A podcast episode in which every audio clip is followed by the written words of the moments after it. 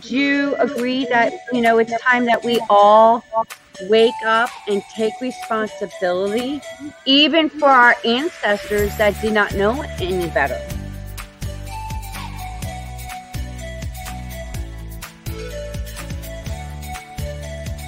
Been waiting patiently to have this kind of conversation.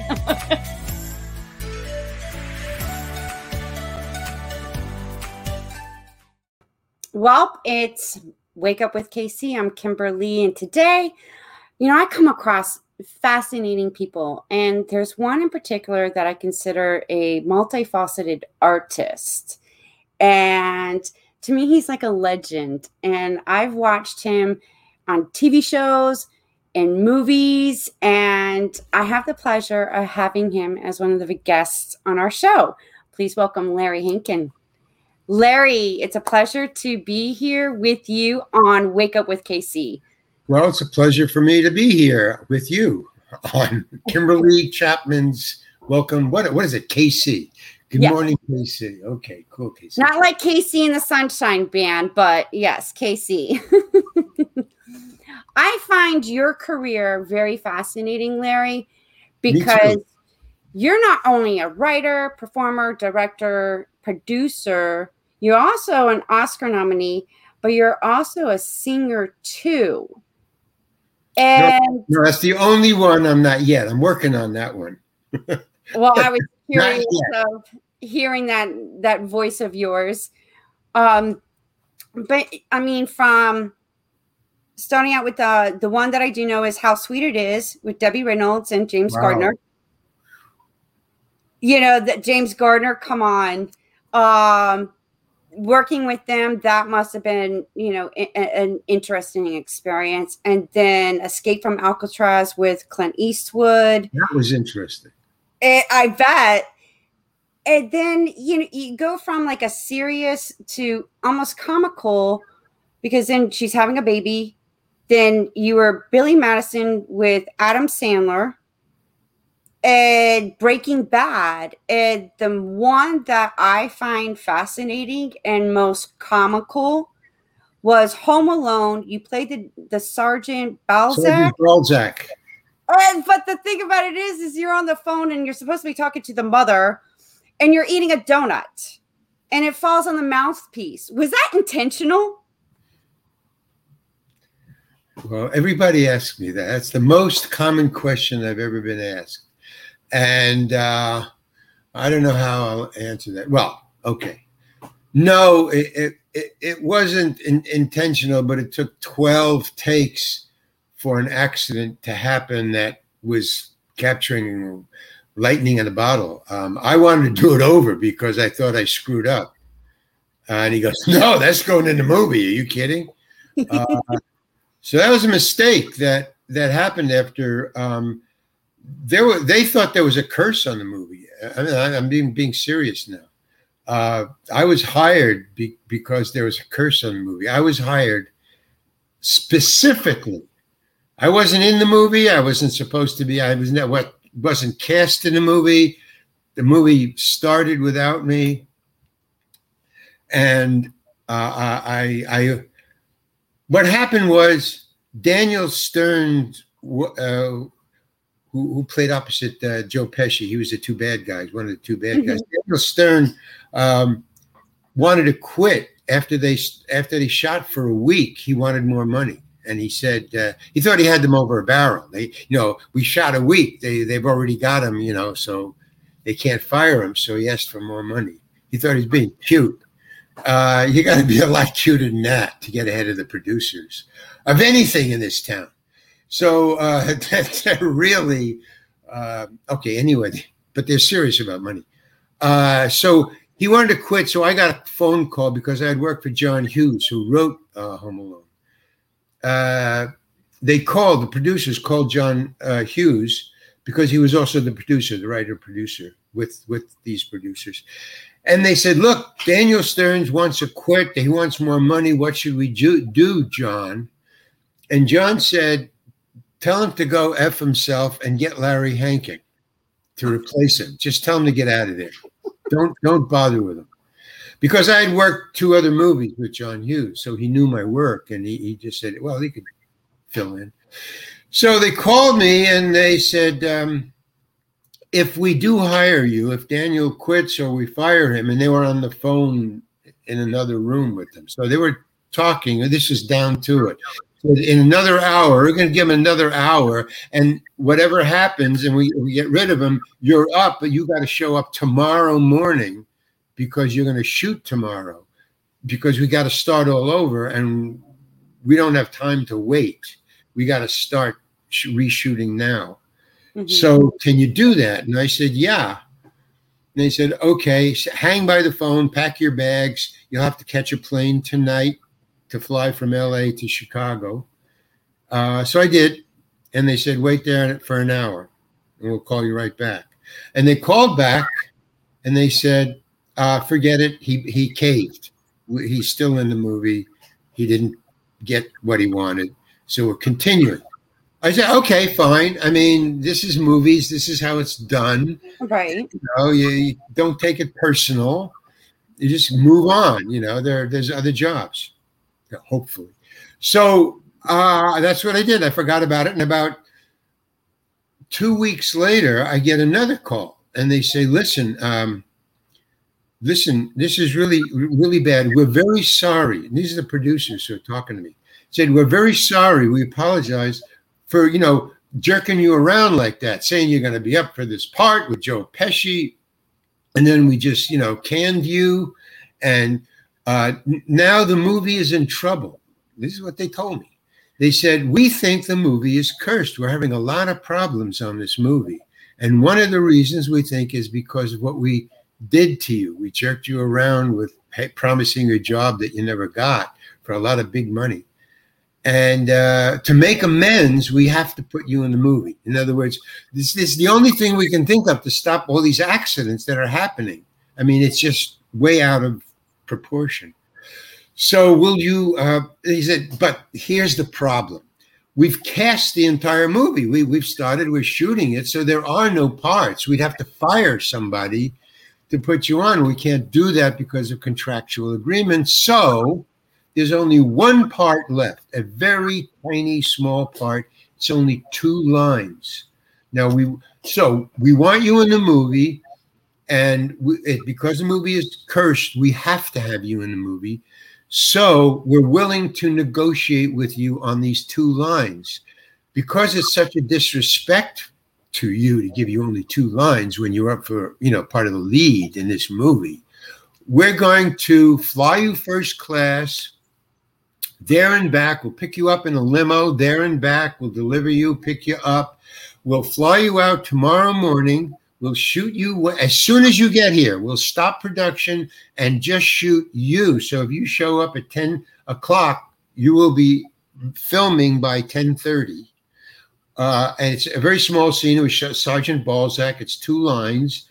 And then you shoot the scene. Uh, we'll pay you. We'll fly you back first class, and you can sleep in your own bed the same night. And for that, if we do that for us, because it's such an insult for such a small movie, we'll pay you $10,000. Please, will you do this? And I said, You bet I will. Are you kidding?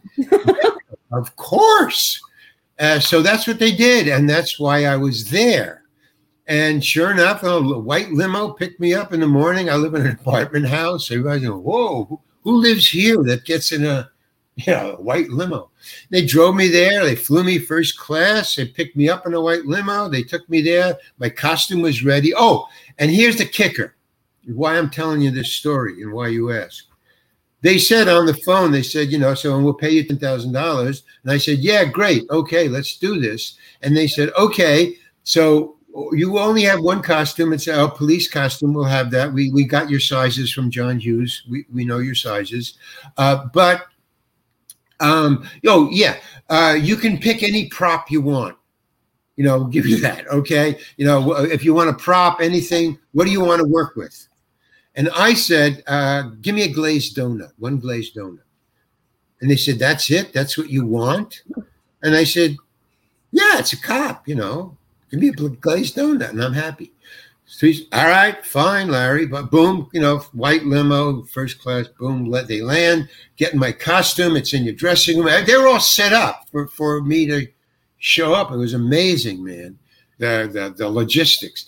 So uh, I go in, I get my cop uh, costume on, I come out, and right next to the camera, you know, a baker, a baker's uh, rolling tray, you know, it's unrollers and it's got these tiers and you put all the bread in it. You know, it's mm-hmm. about 100 loaves of bread on it. Well, right next to the camera, they had a rolling baker's tray with 250 glazed donuts on it. And I go, What's this? They said, Well, you asked for glazed donut.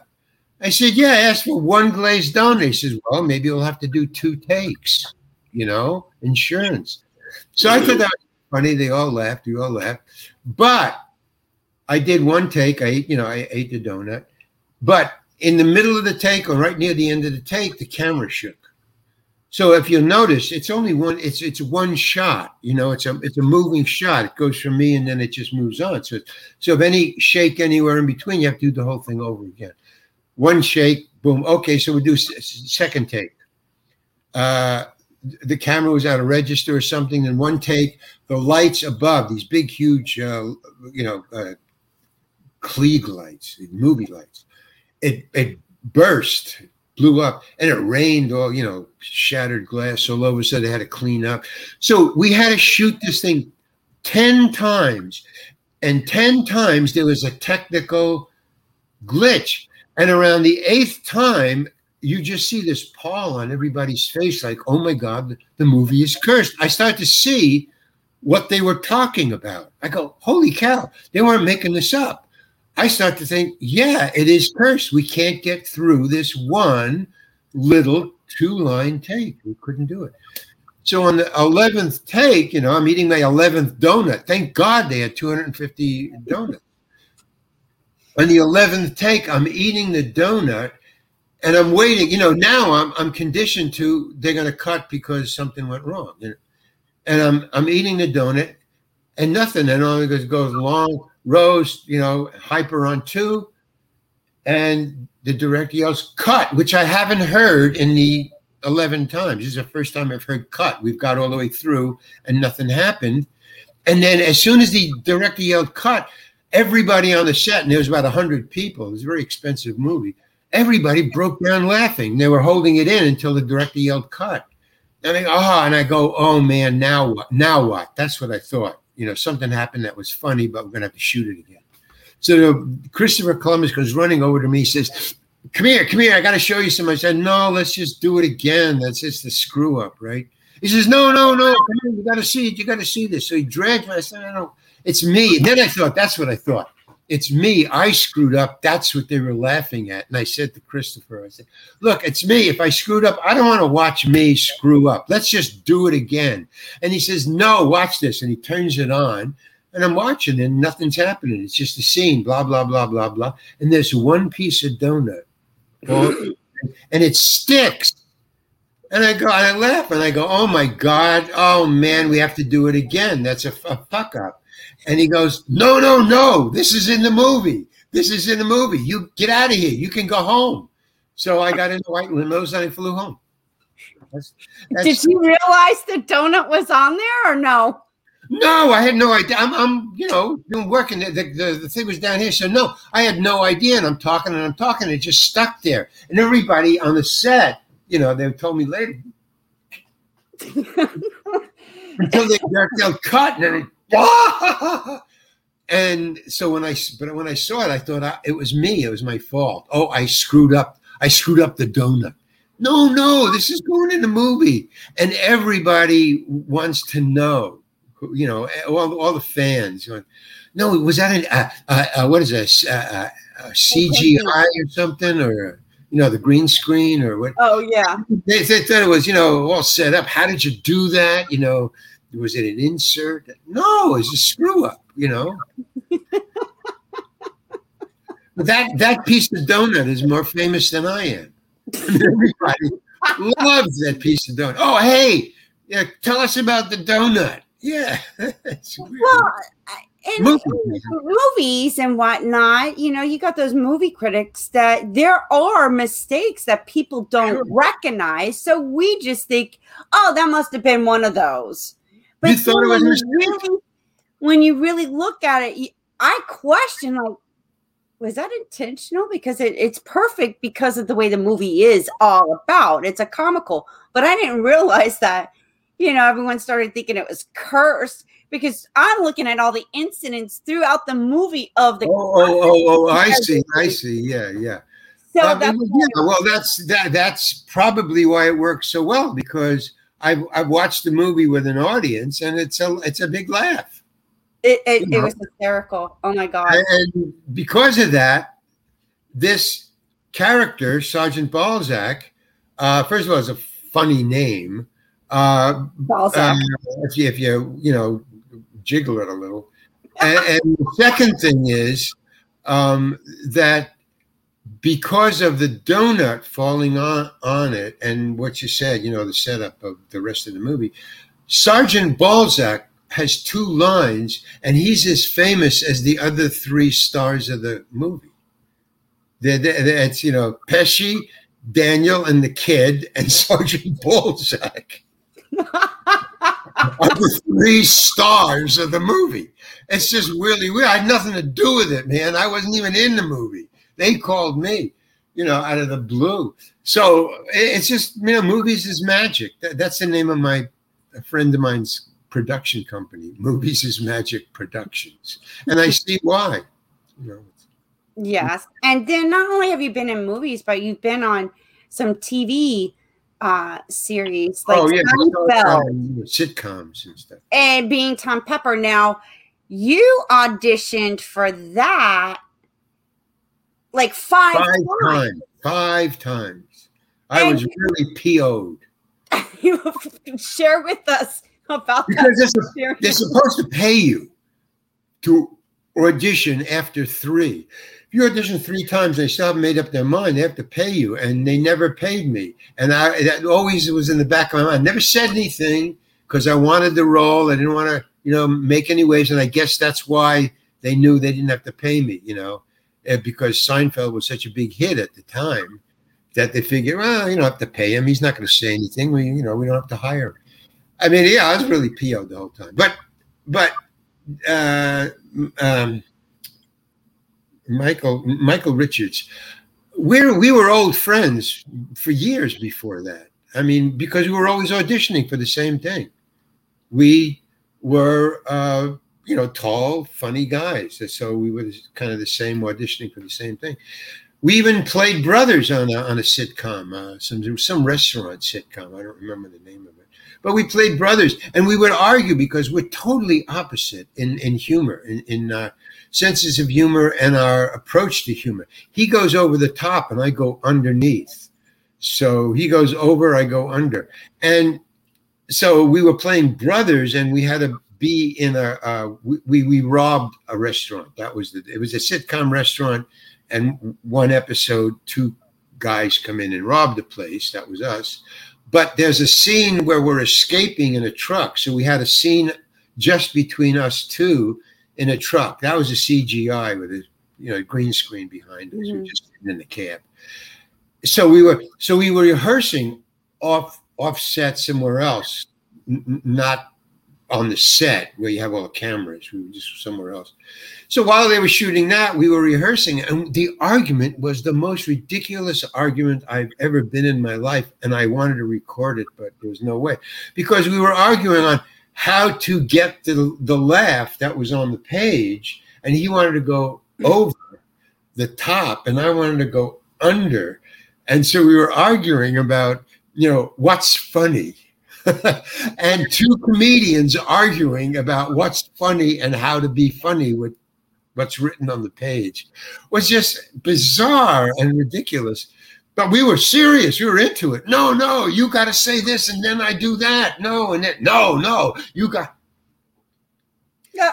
But but anyway, when we it was our turn to shoot it, uh, the director says, "Okay, you know, just run it so we could watch it."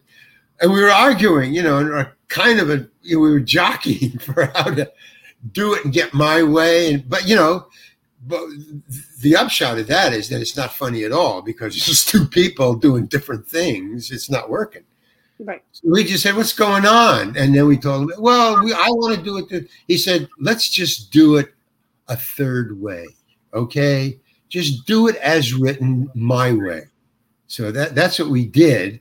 So it was, you know, it's kind of kind of funny. So no, neither of us was satisfied. Was, he he did the middle thing. You know? uh, but but we knew each other. So we I did uh, Tom Pepper.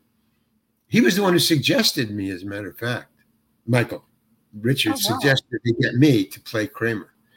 Uh, and Larry David wanted me to because he had seen my other work, and I was the, the closest to what Larry uh, to what um, Kramer was. There's a real guy named Kramer, uh, and they were doing him in the show, and I I really kind of looked like Kramer's brother. Uh, I you know I've seen him. I haven't met him, but I've seen him.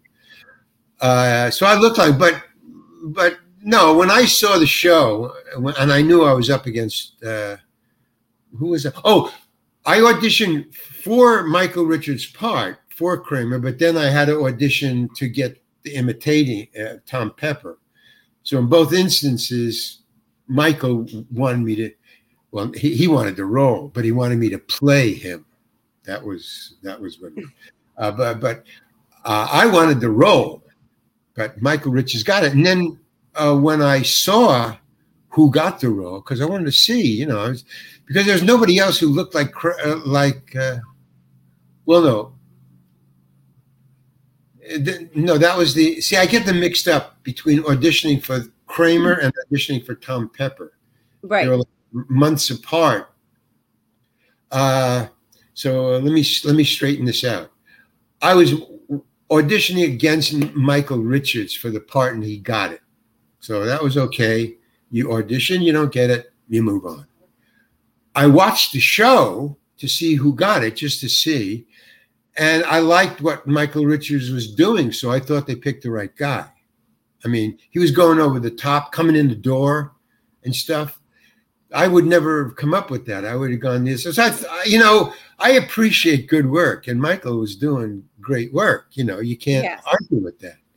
But doing the audition that Michael suggested me for to imitate him, that I had a problem with because nobody looked like Michael Richards. Everybody who was auditioning was either fat, short, skinny, had a beard. Um, nothing. I was the only guy, so I thought I'm a shoe in. I, I, got this. I mean, we, we, played brothers, and each time I auditioned five times for for Pepper, and each time I went in, it was the same people, you know, fat guy, short guy, a bearded guy. And I'm going, what, what's going on? They're not paying me. And I'm auditioning against people who have no way they look like Kramer. So I was getting bugged, I, you know. So on the on the fifth time, I was going to tell them off. If, if, they told me to come in the door once more, each time I had to audition, one of the audition things was, oh man, I'm just going to shut this off. Um, okay. Jesus Christ. Uh oh. What happened? What? Oh, okay. There you go. Yeah, I'm here. yeah, I, I know. Uh, so uh, I wanted to. Uh, I, I auditioned five times, and each time the same people. So on the fifth time, I thought if they do anything untoward or tell me to do anything I don't want to do, I'm going to unload on them. In other words, all this anger of five times was going to just come right. out. And there was one guy who I didn't know in the room. I knew there was, uh, uh, uh, well, who was a star? The, the, the Seinfeld. There, was, there was Seinfeld. There was Costanza. There was a director. You can always tell a director in an audition. He's the he's the one who's the sloppiest dressed. He's the one who looks homeless. That's the director. And then there was a guy in a suit and you know, oh, that's a producer. And then there was another bald guy, and I don't know who the hell he was. Jason. Um... No, no that was Costanza. Uh, so there was a, a third guy. There was a I don't know fourth, fifth guy. I didn't know who he was, but he didn't say anything. He just sat there and watched the whole time. Never said anything except at the end when everybody said, "Anybody got anything else to ask or you know have Larry do?" And he would always pipe up the last guy for the every in the five times he'd go, uh, yeah, I, I would, uh, uh, Larry, would you come in the door like Kramer? And now at the, the first time or the second time I had to do that.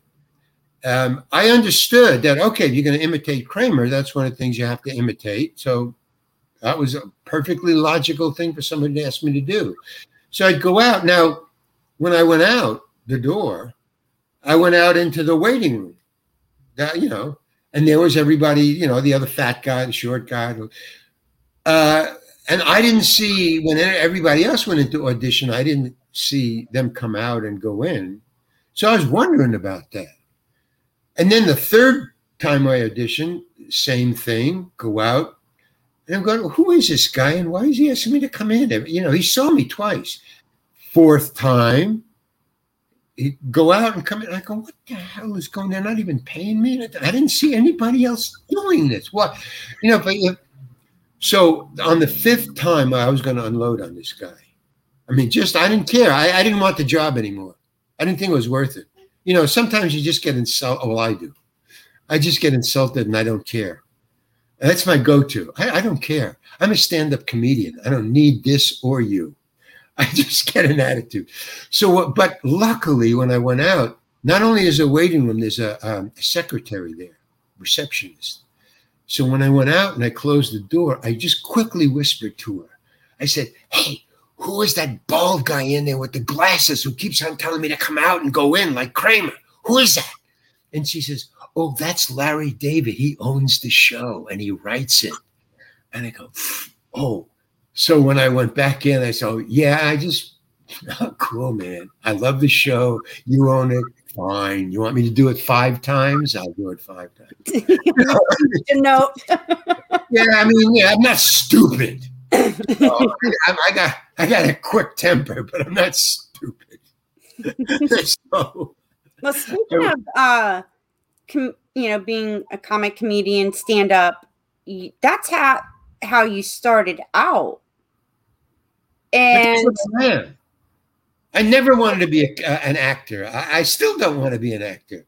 I don't know how to act. I pretend. I think everybody knows how to act. They just don't know they're I doing know how to act. I don't. I, well, I, I, just, you know, I, I, I, I improv. I, you know, I studied with Viola Spolin. That's like the Lee Strasberg of improv.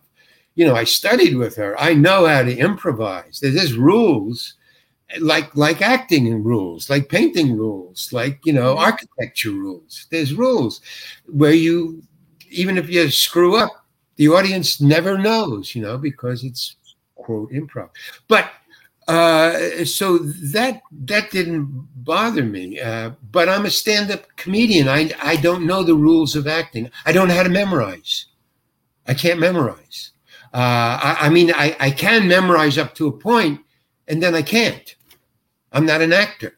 You know, like you know, uh, yeah. I'll give you an example of you know. Uh, have you seen Mr. and Mrs. Smith? You know, with uh, yeah. Uh, okay. In that that movie, I use this as an example of why I can't. I'm not an actor. In Mr. and Mrs. Smith, uh, they, they're fighting. They, you know, they're, they're married or they're getting divorced, whatever.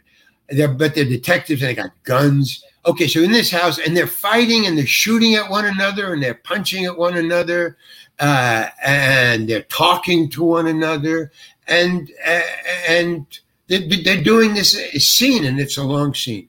Okay, that to me is acting. I can't do that. I can't fight and shoot and talk at the same time.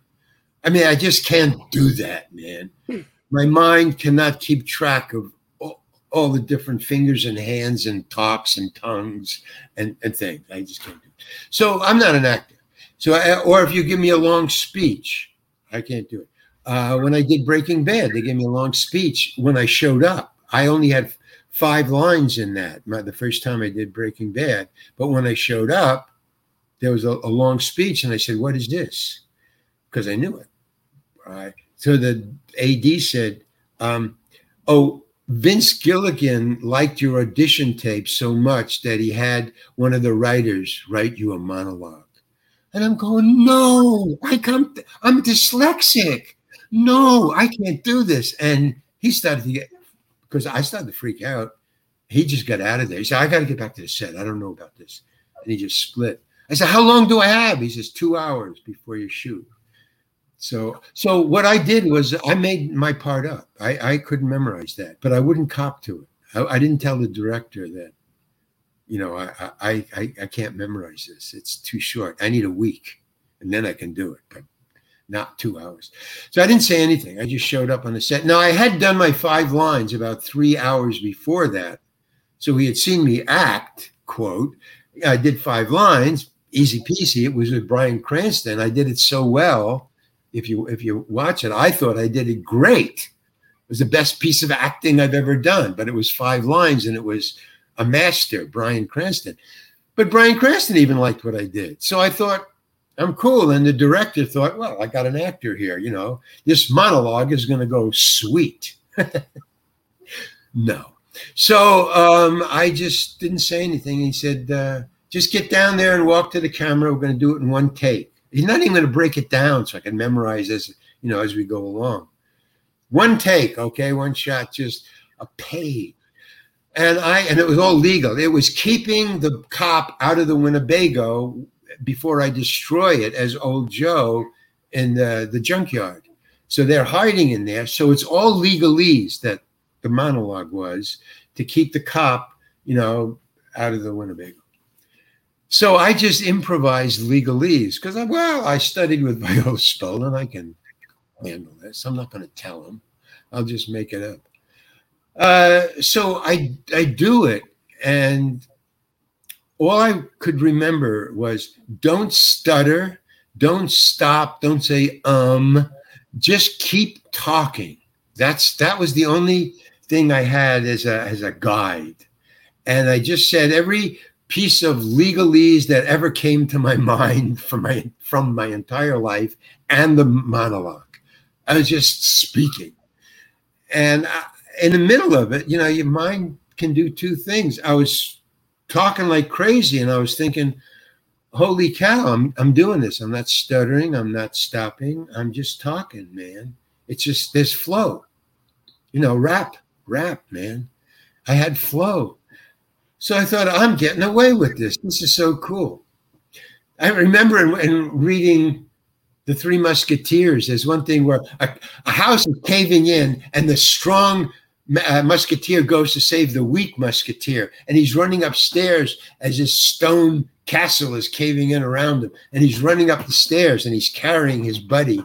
And he's thinking, I'm taking these stairs three steps at a time and I'm not missing and I'm running fast and the, and the writer Dumas writes, and he was thinking too much about his feet and not where he was going, and he trips, and both of them are killed. The kid, and that's what I was thinking. Don't even think about that, Larry. Just dude, don't think about anything. Just keep talking. I get to the end, and I think I'm going to get get fired because the uh, uh, I had heard that the I wanted to talk to the to the writer, you know, to, to make it shorter. So I said to the AD, "Where's the writer? I know there's always a writer on the set. Let me talk to the writer. Maybe I can convince him to get it down." And he said, "The director wrote it." So the director knew exactly what I was doing. I was making his writing up, which is a total no-no. I mean, nobody does that ever. So I thought when I would get to the end, because I knew he wrote it, he knows I'm making this up. I thought uh, he's going to fire me because uh, the cat's out of the bag. And when I got to the end and he said, yelled, cut, I was ready to hear, you know, okay, Larry, you're fired. He said, okay, that's great. Uh, let's just do it one more for insurance. And I was totally stunned. I mean, I didn't know what was going on. Do you mean to say, I said to myself, I memorized the whole thing without knowing it because he just said, let's do it again, you know, just one more. And then they had to, we were in the middle of the desert. This junkyard was in the middle of a, of a New Mexico desert. They already had, um, there was pads in this junkyard between these huge, it was a metal junkyard. So they had a limo pulled up right next to the camera. So when I finished my shot, I get in a limo and they drive me back to the production office. I was finished for the day. So the car was waiting there. And when he said, okay, let's just do one more just for insurance, you know, I thought, I memorized it. Okay. And he says, so go back there and let's just do it once more. And he was totally calm, totally, you know, believable. And I walked back out there and I thought, oh my God, I don't have to um, even improvise. And I can make mistakes because he's got it in the can. I memorized it. That was amazing. So I just improvised it again, you know, and I was very relaxed, uh, you know, just trying to do the same thing, improvise it, think of all the legalese things. And then he said, you know, I figured, well, okay, now he's going to say I'm fired. And he goes, no, okay, Larry's dismissed. You know, everybody, Larry's dismissed. They always clap whoever is dismissed, you know, extra or star. Okay. And I got in a limo and I, now I don't know what happened. So I had to wait two weeks to find out what the hell did I do that was so acceptable. I mean, because I knew I, I didn't, you know, I went back into when I, I had to get, uh, get, you know, get out of my costume. So they drove me to my dressing room, I looked at the words. They weren't my words. In other words, I didn't memorize it. I had made it up, you know. So when I watched it, here's movies is magic. That's where it comes in. Where I watched it, and if you watch it, I'm in the scene, me, Larry Hankin, being photographed on camera. Nine seconds. What the, the director did, and he knew the minute I started talking that this guy doesn't know what he's doing. But what he did was he made me do it again because I got enough legalese about not letting the cop into the Winnebago that he took the two improvisations and he edited it together so that it formed a voiceover and then they just cut to the cop, to the Winnebago, to Aaron, to Bryan, to the cop. Three seconds to me when I said something that was right or kind of like what should be said. And then they cut away immediately three times. So each time, two seconds and three seconds. So it was about, I timed it. I watched it a couple of times and I timed it with a stopwatch. Nine seconds. So movies is magic. Now I've talked to a lot of, you know, um, uh, Breaking Bad buffs, you know, these young college kids, you know, who are, you know, mad about it. They know everything about it, you know. I, I said, you know, what, did you think about that scene? Oh, you were so cool, man. I said, yeah, but tell me what you saw. Well, you were walking and talking, man, and keeping the guy out of the thing. I go, no, that's not what's going on. What, did you see? I saw you walking and talking, man. And then there was uh, the cop, and then there was Aaron and the uh, Bryan? No, I was in three seconds. And then they start to think, oh, and they went and watched it again because they're crazy. They they just everything has to be known. So yeah, I mean that's why I'm not an actor. I, I'm a, I'm an innocent bystander, and I'm writing a book about it. I most I, I don't know because I don't I don't follow me. I don't follow actors. I follow musicians. I don't. I just you know. Uh, but um, you know, when I when I listen to podcasts about other actors, they talk about acting and their character and the backstory and you know how they work it out and how they rehearse. I I just tell what happened on the set because that's all that's all I do. well then, Larry, let me ask you something. And you said you had um, d- dyslexia and ADHD, correct? So becoming a stand-up comic, uh, comedian, and then going into you know movies and, and TVs. How did you like? What techniques or little tricks did you learn? Because you love being able to I guess, perform improv, so to speak. So perform. What, I'm a performer. I'm a performer. Okay, performer. What techniques did you learn to help you get as far as you've come in the, in the industry?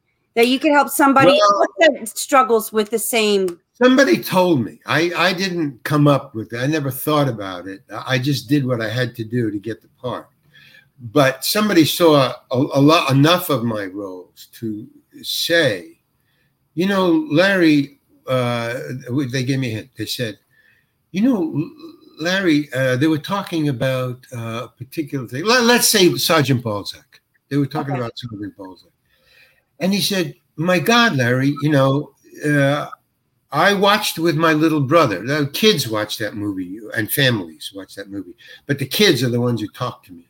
And they said, I, wa- I watched that kid with my, uh, I watched that movie with my kid brother. And the, and the character that he loved the most is Mr. Sergeant Balzac. Now, Sergeant Balzac is on maybe for about 20 seconds in that movie. 30 seconds. It's that, it's the pan. It's just, you know, hey, you know, you want me to uh, go to your house and check on your child.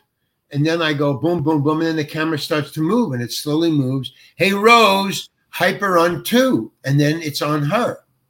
So I'm on screen for 30 seconds and children all over the world remember Sergeant Balzac because of that donut thing is so funny. And he, Sergeant Balzac, is so funny looking, eating his donut and talking on the phone to a mother about watching a kid. It's a lot of kids stuff that unconsciously and subconsciously the writers put into that character. It's on the page. So, uh, okay. What I'm saying is that all the children say, you're you're funny when you come on screen. I only watch you. Now I have nothing to do with that. I never knew that until a kid told me that. So a kid pinned. And the other thing is because I have dyslexia, I voluntarily only go up for roles or choose roles that I know I can memorize a priori in front. So I don't, if I turn down huge starring role. Well, not starring roles, but Daniel Joe, Joe Pesci or Daniel Stern Joe Pesci roles because the part was too big for me to memorize in the time given.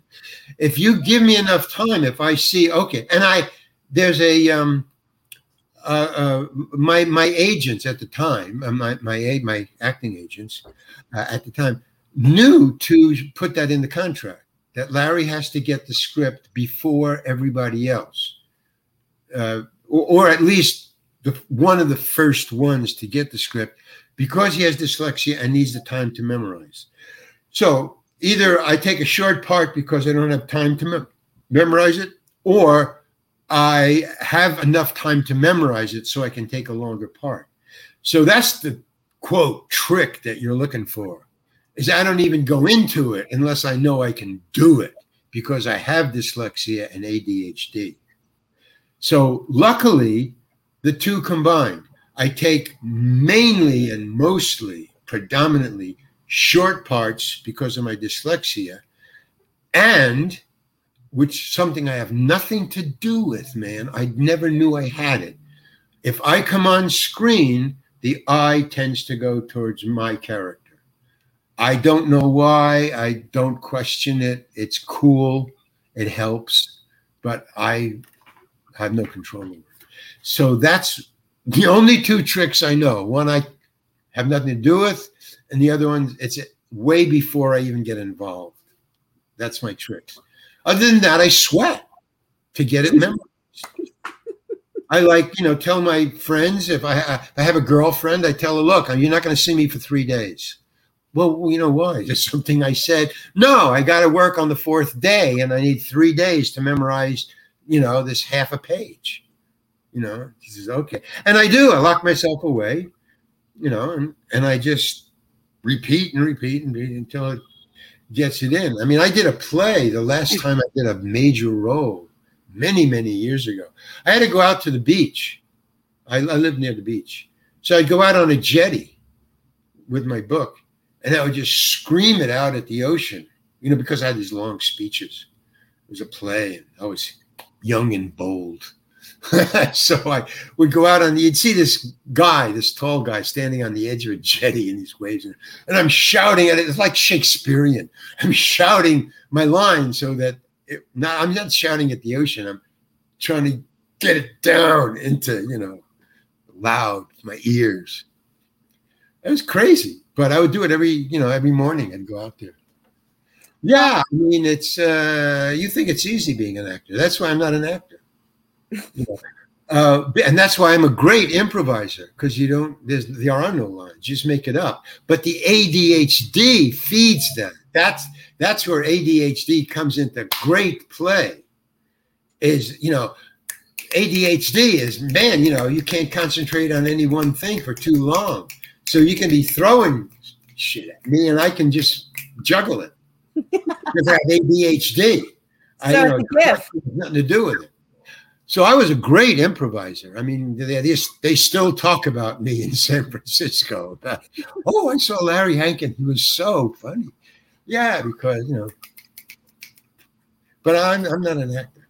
Can okay. you share with us? I know there's a book that you wrote, um, the Loopholes Dossier, the three comic tales. Dossier, I think it's French. I don't know. Loopholes Dossier, I say. I don't know. What about it? What inspired you to write the book? From an experience? Oh, well, but no, because I was improvising a lot of characters um, in my spare time. Uh, no, um, uh, I had these. Um,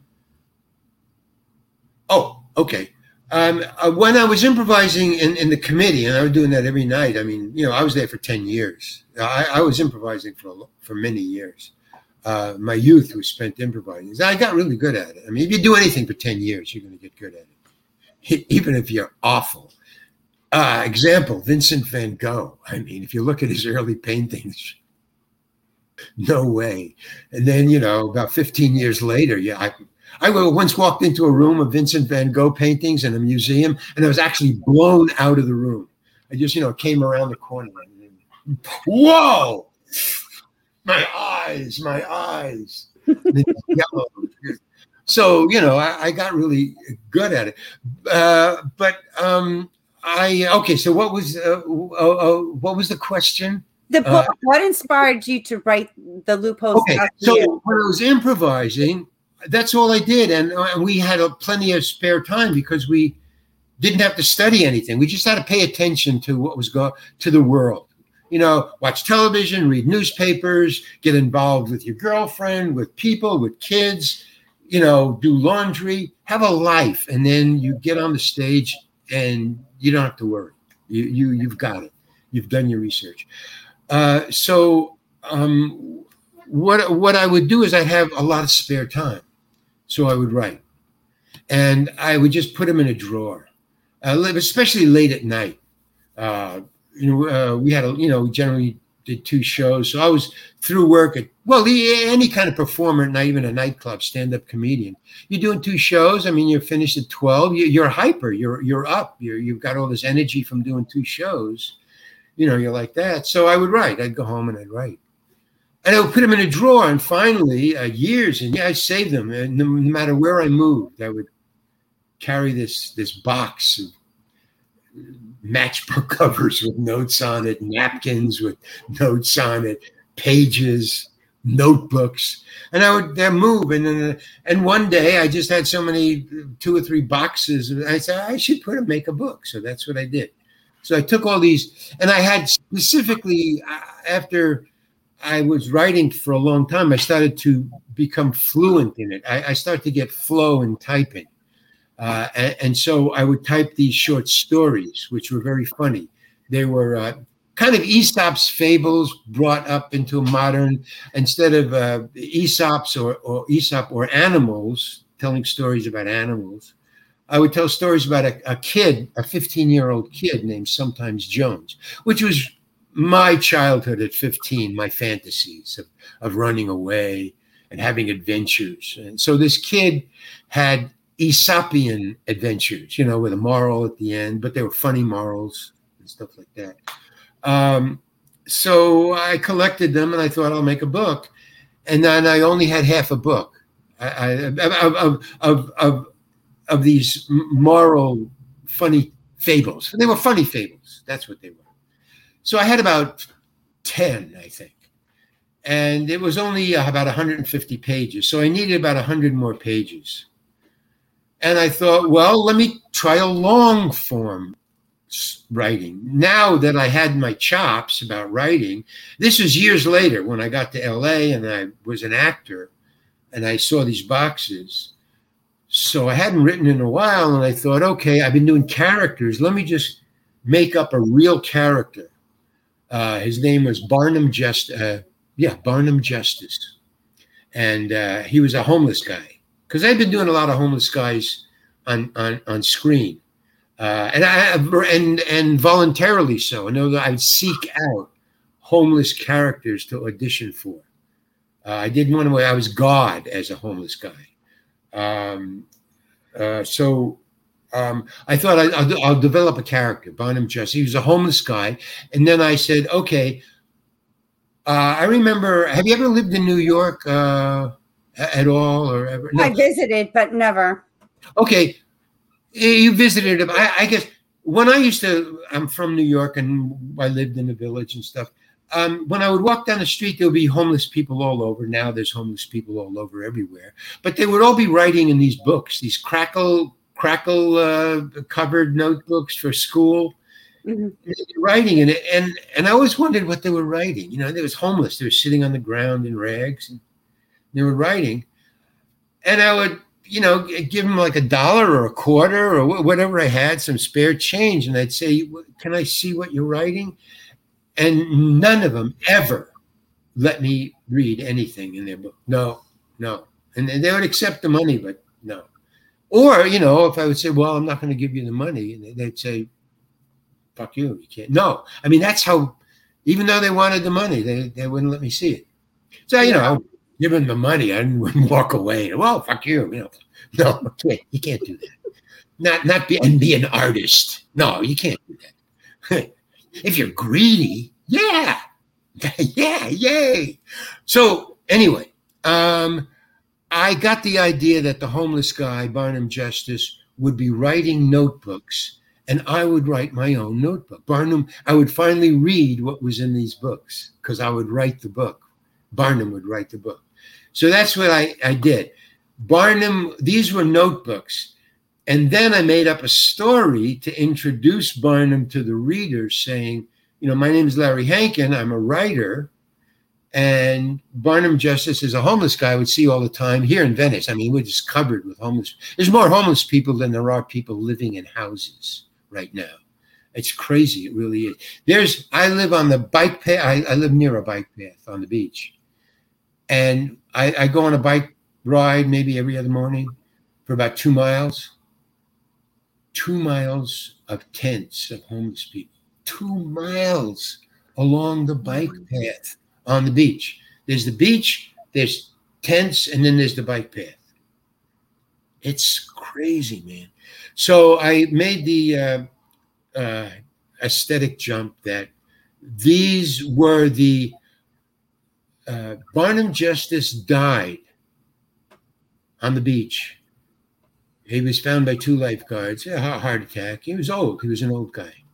And uh, his little tent uh, they confiscated all his stuff. He had a girlfriend, and uh, she took all his stuff. And he had 34 notebook pages, crackle, you know, bound notebook pages of notes he had made writing all his life. And he had, because I was his friend, uh, he had left me the top three, the last three uh, books 34, 30, 35, 37, 38, and 39 notebooks 37, 38, and 39 left me. And these were the 100 pages that I published. His, oh, wow. the, so the, and the last book before he died. And they were was what he would do. The, the the trope of the character was he had this. This is a little tape recorder, right? And he had this, and he carried this with him, and he would just always talk into it uh, he had these great great thoughts or something, and he would tape it, and then he would go home and he would write it in the notebook. So these were the taped conversations he had, and he would be walking with you. You know, he'd be walking and talking with me. I'd say, and uh, he would just stop and he would turn and he would talk, and he never would. He wouldn't let you hear what he said, and he never played it for anybody. He never, you know, just like the guys wouldn't let you read the book. He wouldn't. Right he wouldn't hear you, let you hear you. He would talk. And I always wondered in the book, you know, what he was saying. And finally, he had left me these three books. And what it is, is Uh, the three last books were How to Be Homeless. That that that's what he wrote. How to be homeless. He was wow. teaching.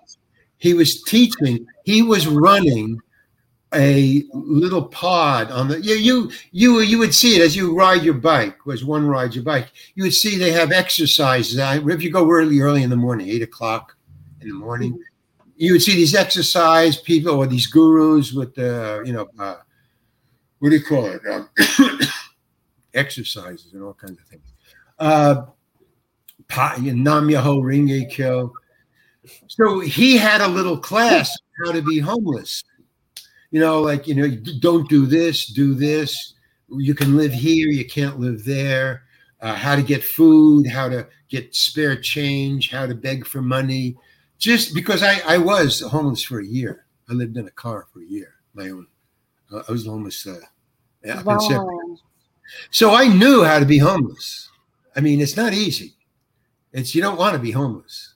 No. The whole point of being homeless is you either know how to be homeless and that's your glory, that you got it down. You see these guys walking around, they don't want to be other than homeless. They're rare, but they're out there. In other words, you you got to have a reason to live. You you or you commit suicide. And when you get that down, that low, uh, you you need something to keep your ego going. And you go, okay, I got this. You guys don't know how to be homeless. You're scruffling, you're filthy, you're begging for money. But I take a bath every day, I wash my clothes, I beg for money, and I'm homeless. And I got this. And it keeps them alive, keeps them going. It's, it's, and you don't want to get there because you never leave. That's, that's the, uh, what do you call it? the long long termers, the long termers. That's wow. what you know. But others, the ninety nine point nine percent of the homeless, they're not lazy. They they are the you know fate and and you know and greed put them there, either their own greed or somebody else's greed. Or you know, or, or jealousy, or whatever. In other words, it's they're, they're tripping over their own dick, is what I'm saying. You know, they mm-hmm. just own fault, you know. But they don't have the tools to get out. They want to get out, but they don't have the tools. But this guy, Barnum was bragging about, I have the tools. I have the tools, wow. You know, and I'm going to teach you the tools. You can use them or not. You either use the tools or get out.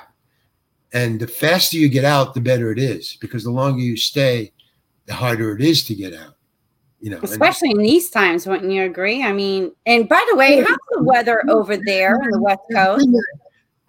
I'm, I'm sorry, say that, say that again. How I said that is a like hard thing to accept, and and with these days, and, and you know what's going on now, I I just can't even fathom. And how is the weather over there? The heat. Well, I mean, that's just one part of it. I mean, some some the, the heat. You you. I was sleeping in a car. I nearly okay. I, I nearly froze to death many times. Froze to death. Uh, I was trapped out in the in the middle of a desert in Arizona, sleeping in my car, and I took a shortcut through the desert. I went off road, and my uh, Volkswagen bus, which was like a UPS truck. I mean, there was no cloth in it. There was no seats. There was only one seat for the driver. If you rode with me, you sat on a box, a shotgun. And the rest of it was just empty uh, metal. It was just totally stripped. I bought it for five bucks from a friend, and a VW van. And I was sleeping in it. So that was my home. And I wanted to take a shortcut. So I went off road in a desert and I got stuck in the sand. So it's freezing in the desert at night. And I'm in San Francisco, it was a summer. But in the desert, there is no summer at night. It's it gets, you know, well, anyway, I, I was so I had to rustle up a cactus. I had to walk, you know, in the dark. I mean, you know, the stars. There's no light, there's no civilization. I was in the middle of nowhere, man. And I had to, you know, pick up a rotten cactus or wood or anything. I, you know, was walking all around carrying it back, and luckily I had paper and a match. You know, I guess that's one of the survival things that homeless people carry. Anyway, I started a fire, and thank God the police came.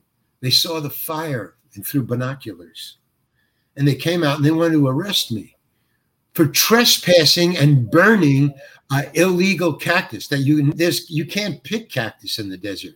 That's illegal. You can get busted for that and find a lot of money, not not small amounts. And they wanted, and I'm homeless, and they're saying, "Well, you're you're you know you're burning. That's illegal. This is illegal cactus you're burning." And I'm saying, "I would freeze to death, man. Are you crazy? You know, and you're going to bust me for trying to stay alive?" And so they let me go. They they actually gave me a tow to to a road because I was stuck. But I mean, it was so serious that they let me go. They they knew they uh, they understood that I was gonna I was in dire straits. So they right. well, yeah. Larry, this has been such a pleasure. I enjoyed this conversation with you, and thank you so much for being on the show and sharing. You know what you've accomplished, what you struggled, and I hope somebody today that's watching that you know has that challenge with dyslexia or ADHD that this gives them a little hope. It, especially if they oh, want well, no, wait, okay. I gotta add something. Wait a minute. I got to add something. Mm-hmm. This was just I for dyslexia. No, I volunteered to deal with my dyslexia the way I described. There are many actors, real actors in Hollywood making big money, doing big parts that are dyslexic they have other ways. I voluntarily did dyslexia my way. But don't think that you, this is the way to go with dyslexia. Oh, no. no. If it resonates with somebody that's listening today, okay. that would help me where I'm going. yeah, you're not trapped by it. It's it's a positive. It it helps your art, man. It takes you to places you wouldn't think of if you were an ordinary person. So you have a gift I just chose to use my gift the way I wanted to, but it's a gift. Don't you know? Remember that. Okay, sorry. no, that's okay.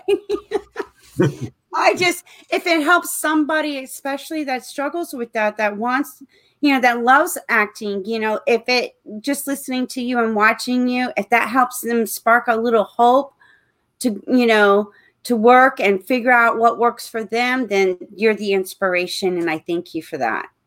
Oh, well, okay. Thank you. well, that was a very enlightful, inspiring interview that I've had with an, an a performer that I've admired growing up and was able to watch. So stay tuned for another episode with Wake Up with Casey. You'll never know who I'm going to have on my show.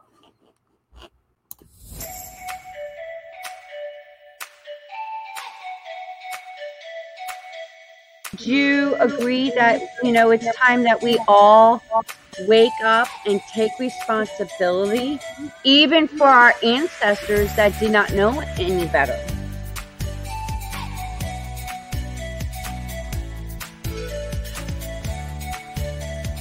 Been waiting patiently to have this kind of conversation.